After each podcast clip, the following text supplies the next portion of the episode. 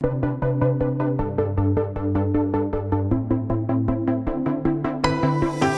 closed on March 15th. By the 22nd, we had an online store. Post COVID, we had to kind of turn our model upside down. They sold out immediately. It's mostly mom and pop, and you only have a couple of weeks of cushion of money sometimes.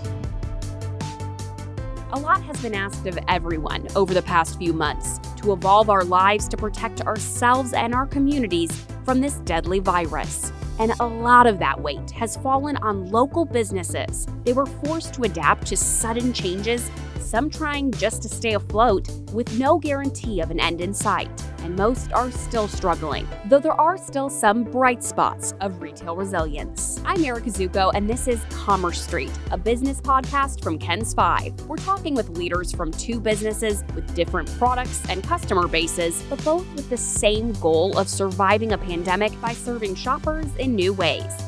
From offering curbside and online shopping to planning new product lines, these businesses dug deep to innovate. We first spoke with Aisha Durman, creative director of Niche, a clothing line and boutique at Pearl Brewery. We sat about 10 feet apart with a microphone between us. Just tell me a little bit about the idea behind Niche, how you guys got here, just kind of like the short history of it, Sure. and what Niche is. Absolutely. So, Niche is a clothing lifestyle brand that uh, my mom and I own. My mom, Nilgan Durman, is the designer, and I'm the creative director. And we've been in business for almost 25 years, making an entire line that we sell to boutiques all over the country and Canada.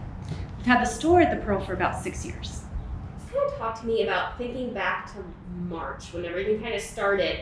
You really started being creative with what you were offering. Kind of talk me through that process and the kind of pivots that you made. Sure, of course. So we were watching the situation, of course, in March for ourselves. We would come back from trade shows in New York, and we saw um, our stores in Seattle area already starting to shut down because it, the virus had come there sooner.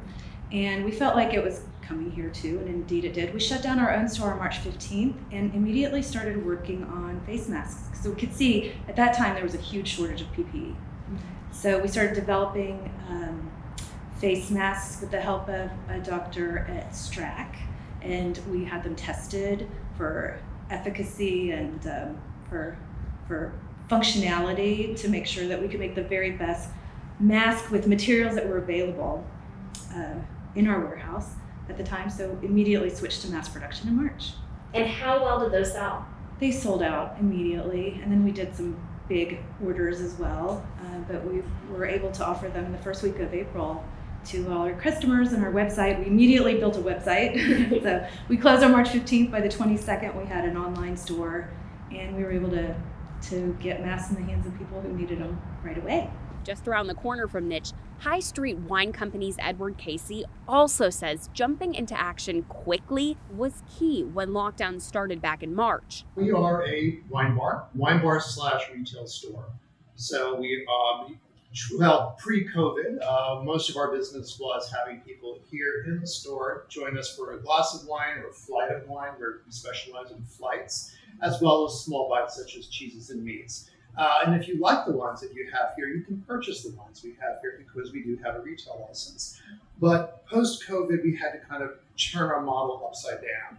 So we became primarily a retail store uh, with obviously no service attached to that. Kind of the genesis of our whole um, uh, reformatting, rethinking our business model, uh, if you will, as we, as we went forward. So we emphasized wine and retail. We created a wine retail shop online. Uh, and that was really our staff. And I have to give props to our staff. They've done a tremendous job at getting us from one model to another. And we're talking about in weeks. Usually, this would take months to transform from one model to another. They did this in a matter of weeks, two weeks. And that is putting all the wines online with pictures of them, descriptors of them. Uh, and then that was the first part. The second part is we started offering more wine packs, food to go, uh, and then wine classes online. So now we had been doing wine classes here on High Street in the store itself. Um, I've done them. Scott, our general manager, and Austin Tabone, who's one of our other managers, we've all done those. Usually on a Monday, we pack this place, we have everybody here, we do a wine class. Well, that was out the window. I did the last one in, I think was February. It was the last one we did. So we said, okay, what's everybody doing now? So it was Zoom. So we did Zoom wine classes, and that's kind of how we. That was the other component that we added to it. Was all of that. So little by little, we transformed from one model to another, and then hoping the whole time that we could get back to a service uh, service model, which is where we are at now. Both businesses say their loyal customer bases and location helped. The urge to shop local sparked interest in their new offerings, and it gave them the time they needed to regroup for ongoing challenges. now that people are able to visit stores and but but some things have still changed people as you mentioned are picking up new hobbies and that kind of thing what kind of um, appetite for merchandise have you seen from people and how have you responded to that by offering new products here Well, we are in a wonderful location at the Pearl. So this is the place where people come to visit. They bring people from out of town. So we always have a nice flow of people coming in through the Pearl. However, um, clothing around the country, of course, has been less of a need. All the Zoom meetings, people are staying home. So they don't have the big parties and events, the whole fiesta, getting dressed for fiesta, that didn't happen this year. So, but people started picking up hobbies like gardening, baking, and sewing. So we brought over from our warehouse, which is just across the river, a big selection of amazing fabrics that we've developed over the last 15, 20 years, amazing buttons and trims and all the kinds of things that you would need to do a sewing hobby. So little by little, we transformed from one model to another, and then hoping the whole time that we could get back to a service uh, service model, which is where we are at now. We're back to uh, doing partial service. how did you find that customers adjusted to these changes and did you still have a lot of regular customers that were coming back week after Oh, sure. No, we did. Mean, we're very grateful to our regular customers. They have been tremendous, uh, coming every single week to get packs of wine or bottles or whatever it takes to keep us solvent and keep them happy with wine, keep them slightly inebriated. we all need it Uh, yeah, safely, of course. Uh, so our, our, our customer base has been tremendous. I found that most people, 98% of all people, were so, so um, cooperative and understanding. Like, this was new for everybody. It's not like we imposed this on them. This was just imposed on everyone, and we all had to adapt. Even several months into the pandemic, both stores are still finding ways to create and expand their offerings. Our latest pivot is a little bit of a plant store. So we brought in these amazing kokedamas that the designer Nilga Durman is making, and they are a Japanese planting technique. So you're going to see succulents and herbs and flowers where the plant, the soil, and the roots are all wrapped up in these beautiful moss balls. So you can have them hanging or up. They make wonderful gifts, and there's just a little bit of plant art for your home or office. We are going to be putting together a Thanksgiving holiday pack. Uh, we assume people are still going to be celebrating some way, one way or the other.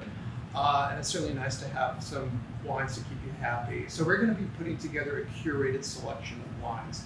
Uh, it's a balance. Usually for, for a holiday like Thanksgiving, uh, we'll have some reds, but we'll also have some richer whites as well. Um, Thanksgiving is a really weird meal to pair, pair to. We always say that because you've got salty, you've got greasy, you've got um, sweet elements in there, which is really weird to have sweet elements in your main course, but you do. So how do you pair that to wine? It's not easy.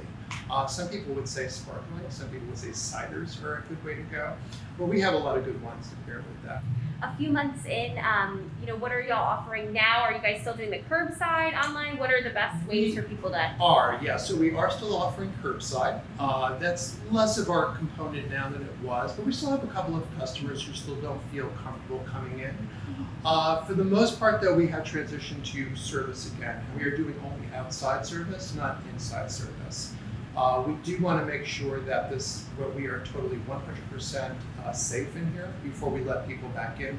We also need to uh, bring back some of our old employees or just get some new employees because unfortunately we did have to let some people go uh, after a couple of months and trying to keep them on. We did have to furlough uh, some staff. So now that we're back, we are a little short staffed. So. While there are some signs of an economic bounce back, these two businesses are among the many in San Antonio that have said they're really committed to providing a safe and healthy experience for customers. And they say that's part of the process too. We just really require that you wear a mask, uh, you obey the kind of rules. As long as you're at a table, you can take your mask off and consume. It's really on us to make sure that uh, that we're doing all the protocols correctly. We do have plenty of hand sanitizers.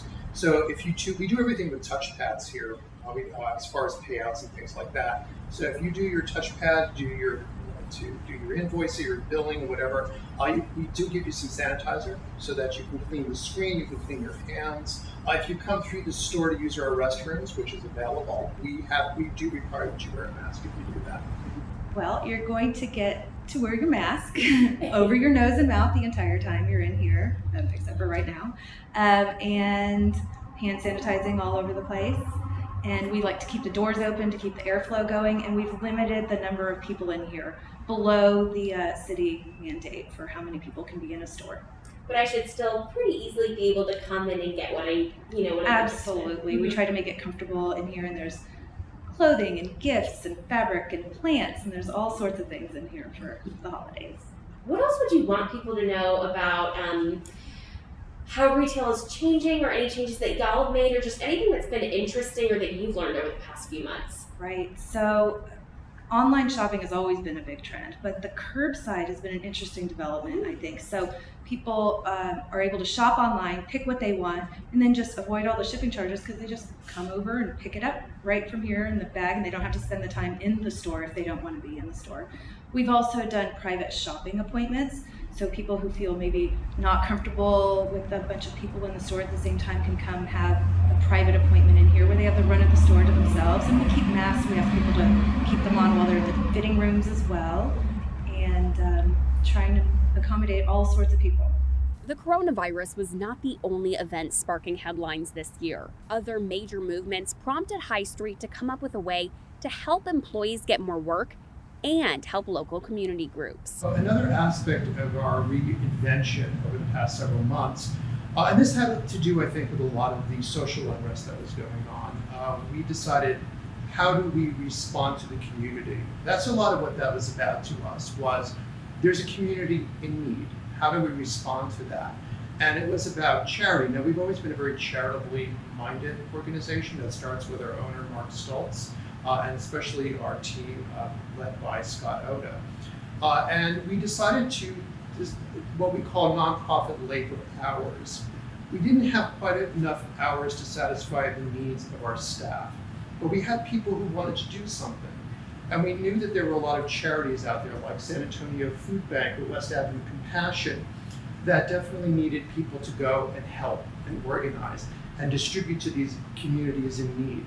So our staff, uh, one of our staff members, uh, uh, Woody, Eric, Eric is his name, him Woody, he actually researched a lot of different charities and we picked four, four charities. And what we do is we call nonprofit labor hours. That is, you as a consumer can choose to pay a little extra and that money will then be used to pay a staff member to go and work at a charity of your choice. So whether it's West Avenue Compassion or San Antonio Food Bank or Meals on Wheels or whatever it is, you can they will then go and spend an hour there and donate their time or however much time you want them to spend at that specific charity. So there is a lot of good news here and a lot of hope for the future. Creativity, customer base, and other factors have kept Niche and High Street going for the most part. But they're still facing challenges too, and not every business has made it this far or will continue to make it. Casey says that's why it's critical the community come together on long term solutions and realize this once in a lifetime challenge is also a symptom of ongoing struggles. That's the only way I think that collectively we're going to get through this as a community is to come together and help each other. Uh, because especially the restaurant business, I think if COVID has taught us, it's taught us a lot of things, but it's taught the American public one thing, is how tenuous the restaurant business is. It is not, we're not rolling in riches, folks. This is not, that's a myth. Uh, unless you're like a big corporate kind of an entity, it's mostly mom and pop, and you only have a couple of weeks of cushion of money sometimes. and this has exposed it. Uh, the restaurant industry, the national restaurant industry, has said that probably 50% of all restaurants will not reopen after this year. 50% will have just gone away. And that's really a tragedy. It's a lot of lives. That's a lot of uh, livelihoods and a lot of uh, people who are not going to have work. So it's it's a it's a community where we have to kind of work with each other and figure things out. Uh, we've been thrown into this situation. We're more fortunate than most. We hope you enjoyed this episode of Commerce Street, a business podcast from KENS 5. For more like this one, including the results of a free job training program at Port San Antonio and a new accelerated nursing degree program at a local university, subscribe on Apple Podcasts or Spotify or visit kens5.com slash commerce street. Thanks for listening.